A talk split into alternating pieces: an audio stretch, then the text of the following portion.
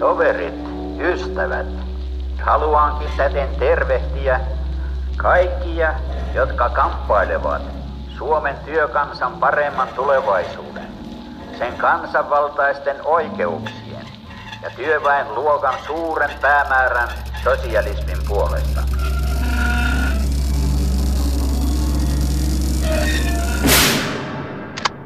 Rintamamiehet, suojeluskuntalaiset, olen iloinen saadessani jälleen tänään tervehtiä ase veljiänne vuodelta 18. Niin, kipeä aihe. Se voi olla sillä lailla, että jos me tehdään, valitaan niin kronologia toisinpäin, eli lähdetään nykypäivästä liikkeelle taaksepäin, niin se on sitä kipeämpi, mitä lähempänä ollaan nykypäivää. Mutta sieltä kun alkupäästä niitä alkaa katsoa näitä, niin ei ne todellakaan mykkäelokuvan aikana dokumentaariset esitykset mukaan lukien, niin ei ne todellakaan mitään kipeitä olleet. Kaikki ovat nähneet ensimmäiset dokumentit vuodelta 18 paraatit Helsingissä, Mannerheim ratsun selässä tai sitten saksalaisten vähän sateisemmalla kelillä tapahtunut marssi läpi Helsingin, jossa valkoisia nenäliinoja heilutellaan niin kuin silloin oli tapana ja ihmiset katsovat kameraa uteliaasti veivavaa kameraa ja löytävät ikään kuin yhteisölle elävän kuvan ja elämän välillä katsomalla sitä veivausoperaatiota yhtä kiinnostuneiden kuin näitä ohimeneviä sotilaita. Ja tästähän tuleekin itse asiassa jo monta traditiota. Yksi traditio on se, että 18 Mannerheimista tulee tällainen sankarijohtaja kuva, joka toistuu sitten aina toisen maailmansodan loppuun asti ja on sitä senkin jälkeen muotokuvia ja ää, sotadokumenteissa ja dokumenttielokuvissa niin Mannerheimia monella tapaa kuvattu, mutta se lähtee sieltä semmoisena pitkänä linjana. Toinen linja, joka katkee jo vähän aikaisemmin, on, on siis tämä vapassodan pa- paraatien kuvaaminen dokumentaarisesti, joka jatkuu tuonne pitkälle 30-luvulle. Ja siihen liittyy myös sitten tämä Saksa-yhteistyön läsnäolo jollakin lailla. Ja se päättyy siellä 30-luvulla sitten hämärässä puistossa kuvattuun kuvaan, kun saksalaisten sotureiden muistomerkille lasketaankin hakaristi ja kädet nostetaan Heil Hitler-tervehdykseen sitten lopuksi. Sen jälkeen nämä ei ollut enää niin kovin suosittuja kuvattavia ja tuossakin jo aurinko oli laskenut niin paljon, että se niin teknisesti aika huonoa ne viimeiset kuvat. Sitten tietysti suojeluskuntaelokuvat alkavat 20-luvulta lähtien, mutta ne keskittyvät enemmän kuin tähän muiston vaalimiseen tai sodan, sodan uudelleen läpikäyntiin tietysti niihin asioihin, mitä suojeluskunta teki itse. Et sillä lailla dokumentaaristi tämä niin pysyy ainakin ajatuksellisella tasolla ja nämä yhteydet ovat hirveän selkeitä. Jos miettii sitten tämä kirjallisuutta ja dokumenttikirjoja tai vapaussodan historiakirjoja – siellä, ne täydentää toisiaan tietysti, että kaikki ymmärtää, että ahaa, näin tämä pitääkin tehdä ja näin tämä on.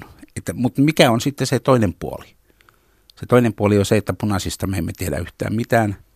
Punaisilla on oma muistelukulttuurinsa, mutta sen julkisuusaste on käsittämättömän paljon pienempi. Se on niin omassa porukassa tehty, ja tämähän lähtee ihan niin hautamuistomerkkien määrästä lähtien. Valkoisilla oli varmaan niin kymmen- tai satakertainen määrä hautamuistomerkkejä – joskus 1920-luvulla. Ja nämä kaikki olivat niin tämmöisen kiihkeän debatin kohteita vielä. Eli, eli siinä mielessä se oli semmoinen padottu muistiaines. Ja jos nyt katsoo niitä varhaisia elokuvia 20-luvulla, sellaista pelkkää sisällissotaa käsittelevää elokuvaa, niin saadaan odottaa vuoteen 1957.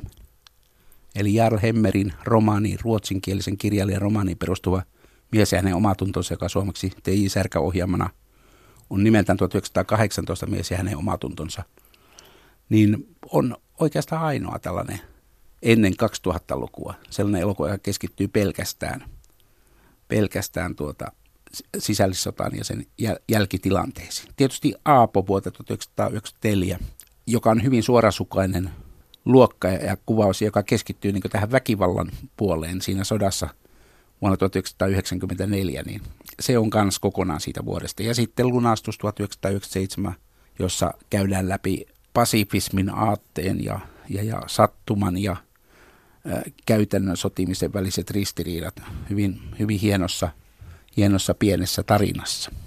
Missä sitten käytännössä tätä muuta puolta tuli esille, niin se oli sitten dokumentaari elokuvissa 60-luvulta lähtien erityisesti Yleisradion tuotannoissa, jossa muistille ja tälle kokemukselle alettiin antaa kasvot ja ääni. Ja siitä rakennettiin aika hienoja, hienoja dokumentteja, joita nyt tänä keväänä on voinut seurata myöhäislähetyksissä uusintoina ikään kuin arkiston aartiin. Nyt me näemme ehkä selkeämmin kuin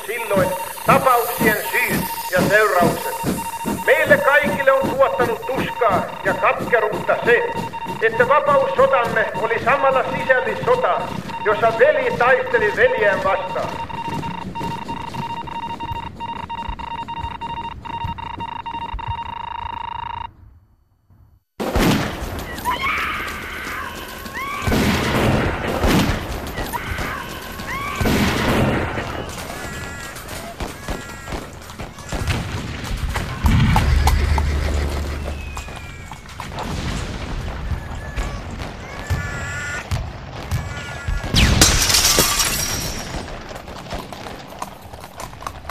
Jari Sergren, sä olet Kavin eli kansallisen audiovisuaalisen instituutin erikoistutkija Helsingin yliopiston dosentti, niin mäkin tiedän elokuvasta sen verran, että ensimmäisestä maailmansodasta on jonkin verran elokuvaa. Se on sellaista, jossa kuvat hyppelevät ja ihmiset liikkuvat vähän hassusti ja muuta, mutta siitä saa jotain mittakaavaa ja käsitystä siitä rintamataistelusta ja niistä sotalaivoista ja niistä paraateista ja sellaisista sotilaiden ja kenraaleiden pukeutumisesta ja siitä kuvastosta, joka ensimmäisessä maailmansodassa oli ainakin Euroopan rintamalla. Elokuva oli sen verran kehittynyttä, mutta onko Suomen sisällissodasta 1918 taistelukuvausta?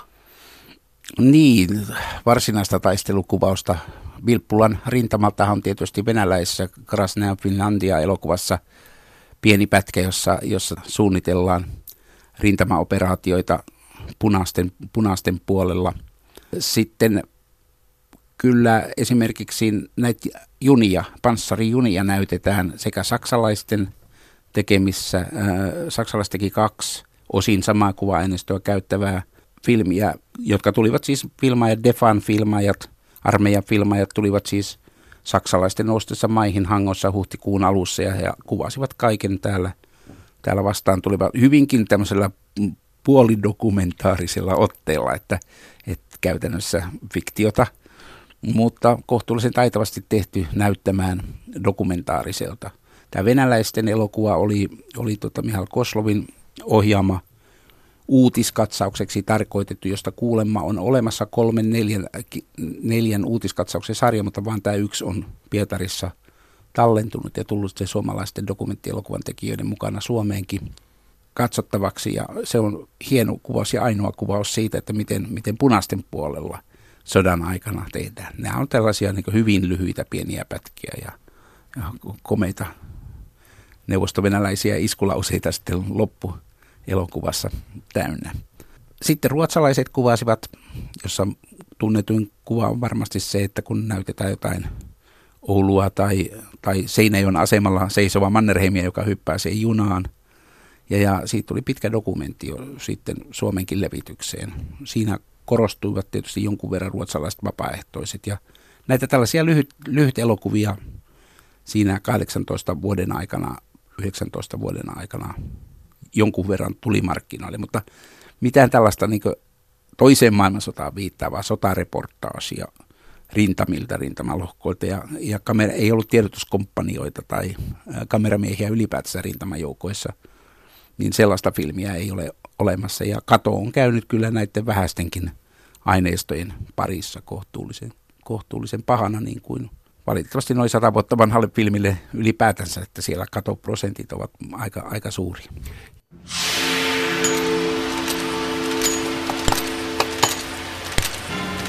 Kaikki toimi yhdessä. Kaikille oli niin mieluista se, että nyt ollaan sentään vapaana saarivallasta. jääkärien pääjoukon ja heidän mukanaan tuomiensa suurten aselastien saapuminen. J.O. Hannula kirjoittaa Suomen vapaussodan historiateoksessa vuonna 1933. 16. toukokuuta 1918 säteilevänä kevätpäivänä marssi maansa vapauttanut valkoinen armeija suuren ylipäällikkönsä johtamana pääkaupunkiin. Aamulla olivat joukot kokoontuneet eläintarhaan, jossa ylipäällikkö oli päämajansa upseerien seuraamana suorittanut katselmuksen. Eräs mukana ollut kertoo. Valkoinen kenraali ratsasti hitaasti kunnia-asennossa seisovien talonpoikaisjoukkojen ohitse. Pysähtyi hetkiseksi osastojen eteen, tarkasti tuikein katsein harmaat rivit, tervehti, sai tuhansista suista raikuvan vastauksen, hymähti kuin vanhoille tutuille ja ratsasti edelleen. Kuljettuaan kaikkien osastojen sivuitse, kenraali antoi merkin ja aloitti tuhansien taisteluissa ja koettelemuksissa karaistuneiden miestensä seuraamana historiallisen marssinsa kevätauringossa odottavaan pääkaupunkiin. Oulun, Ruoveden, Vilppulan, Ahvolan, Mouhun, Länkipohjan, Kyröskosken, Tampereen, Raudun, Viipurin ja monen muun jo kuuluisaksi tulleen taistelun voittajat marssivat Helsingin katuja Senatin torille. Riemullisen innostuksen valtaamina väkijoukot tervehtivät harmaita rivistöjä, omaa armeijaansa, jääkäreitä, uljasta ylipäällikköä. Uudenmaan rakuunat, Savon Karjala. Kun on aina sivistyksellä suuri merkitys. Maailmassahan on todella vain kaksi valtaa, miekka ja kulttuuri, joista kulttuuri aina lopullisesti voittaa. Me emme saa unohtaa niitä, jotka läpi aikojen kansamme oikeuksien puolesta taistellessaan saivat kulkea kärsimyksien tietä, tuta vieraan iestä, vankeuttaa, maanpakoa, jopa uhrata henkensä. Sisällissota on raakaa puolia toisin ja sitä on hankala sitten historiassa käsitellä, kun siinä vihollinen on ollut oma kansalainen aina. Niin minkä verran näkyy vihollinen sitten näissä dokumenttielokuvissa, mitä on tehty tuolla 18 ja vähän sen jälkeen vielä 20-luvulla? Näkyykö millään tavalla? Ei näy millään tavalla, että kyllä se on niin oman, puolen, oman puolen asioita käsitellään. Sitten näissä näytelmäelokuvissa tietysti alkaa olla jo, ne on aika kuvitteellisia ne hommat, että tällaiseen niin puolidokumentaariseen esittämiseen tai muuhun, niin se on mistähän sitä voisi sanoa alkavan. Ehkä tuolla täällä Pohjantähden alla aletaan mennä jo aika lähellä, siis 60-luvun lopussa toisin sanoen ja 70-luvun alussa. Mommilan veriteot tulee sellaisena niin selkeästi totuuden, totuuden mukaisuutta poliittisesti tulkiten totuudenmukaista tavoitellen sillä, että se on, siinä on tämmöinen dokumentaarinen pohja – olemassa hyvin selvästi. Luottamuksessa sama asia, me tiedämme, joka on kuitenkin Suomen itsenäistymistä, eli 1917 asiaa enemmän. Ja tulipää on tietysti sitten tällainen, tällainen tota, aihepiiri, jossa tämä käsitellään näytelmäelokuvassa myös mukana. Mutta sitten tietysti miettii kaikkein eniten tämmöinen postmoderni suuntaan, niin kuin, että hurlum hei-ajattelu sodan ympäri. Se on niin vakava asia ollut, että ei sitä kauheasti ole, mutta – kyllä Jari Halosen Back to the USSR takaisin Ryssiin, niin kuin nimi kuului silloin vuonna 1992, niin siinähän on tällainen, tällainen niin postmoderni uni sisällissota ikään kuin tulee uudestaan. Ja erittäin hieno Leenin hahmo, joka tulee ja tulee sieltä 18 Kyllä. ja 20-luvulta. Ja... Eli us, uskallettiin ikään kuin kierittää tämä historia tähän nykypäivään ja päälle, päälle sillä että näkyvät läpi ikään kuin nämä vuosikymmenten nykypäivä ja tämä menneisyys. Muistan,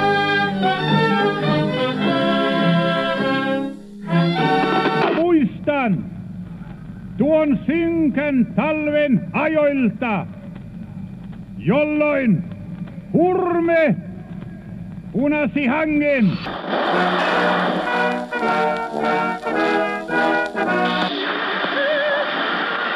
Martin Göncke, der gewaltige Kampf, den Deutschland jetzt führt, geht nicht um Deutschland allein. Что такое советская власть? В чем заключается сущность этой новой власти? Rintamamiehet, suojeluskuntalaiset,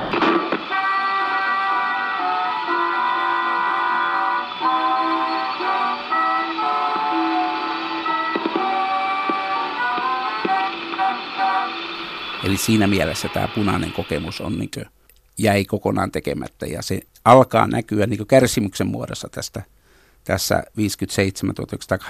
57-1918 vankileiri, Suomenlinna vankileirikuvauksessa ja realisoituu sitten, kun tämä muistin traditio oli ikään kuin tieteen avulla tuotu selkeäksi ja tarpeenmukaiseksi ja alettiin rakentaa tällaista konsensusyhteiskuntaa kansalaissotanimen ympärille. Jo 50-luvun puolivälistä lähtien, mutta 60-luvulla se realisoituu sitten näin dokumenttiohjelmina, joita esimerkiksi Yleisradiossa tehdään, jossa kokeen ihmiset pääsevät kertomaan omista kokemuksistaan, myös kärsimyksistään, myös vaikeuksistaan, myös tämä karmais, karmaisevien kokemusten painotus on sitten oikeastaan vasta ihan viime vuosien aikana, että sit, sit, niin ei enää ole mitään estoja.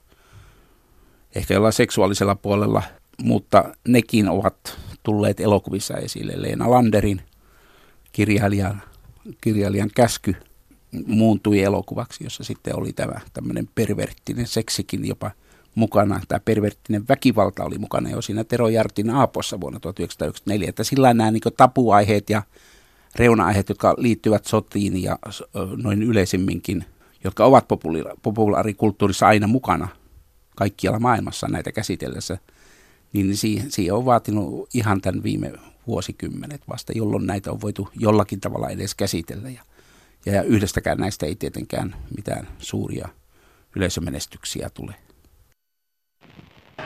Luokkataistelun linjalla. Jo varhain se omaksui myös tieteellisen sosialismin sisältämän proletaarisen kansainvälisyyden aatteen.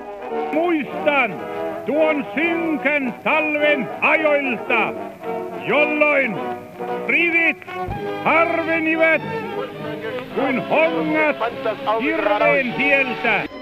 Venäjän vallankumousliikkeen nerokas johtaja Lenin seurasi suurella myötämielisyydellä Suomen työtä tekevien kamppailua.